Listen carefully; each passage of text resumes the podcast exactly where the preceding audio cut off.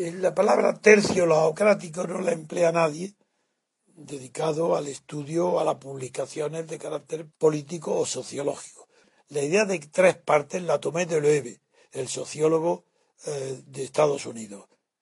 Y, ese dice que toda sociedad está dividida en tres tercios.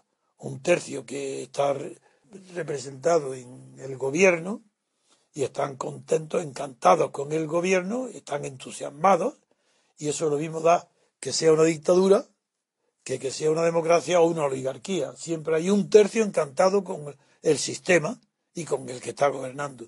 Otro tercio que lo sigue, pero sin entusiasmo, porque es más cómodo, eh, cómodo y menos peligroso estar al lado del poder que estar enfrente. Entonces, pues ese tercio, que sería un tercio acomodaticio, a diferencia del primer tercio que es conservador, estar al lado hay dos tercios. Y hay un tercer tercio, lo y nadie le llama laocrático, solo yo le puse ese nombre, por homenaje a Homero. Utiliza la, la igual que Demos, es una denominación de pueblo. Pero en Homero es una parte del pueblo que sigue a un líder, que quiere un cambio, que mira al futuro, no está mirando al pasado, no está tampoco mirando a la conservación del presente, toma riesgos. Eso es Laos, a diferencia del Demos y por eso yo le llamé tercio lacrático a este, que, el, el, tercero, el, el tercio lacrático es esa tercera parte de la población que no solamente no, no está acomodada al sistema, sino que quiere cambiarlo. Bien sea el gobierno, en ese caso es Estados Unidos, sería un ejemplo, porque es allí donde se hace el estudio de los tres tercios, o bien cambiar del sistema o el régimen de poder, el Estado, que es lo que yo quiero.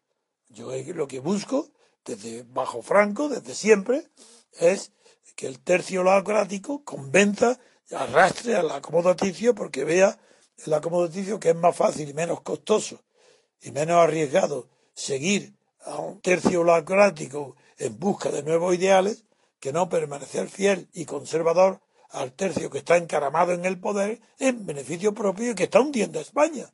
Es que si no estuviera España en la situación de perjudicar gravísimamente a las futuras generaciones, pues tampoco tendría mucho sentido plantear la posibilidad inmediata de un cambio absoluto de sistema y de régimen. Pero España está en esa situación.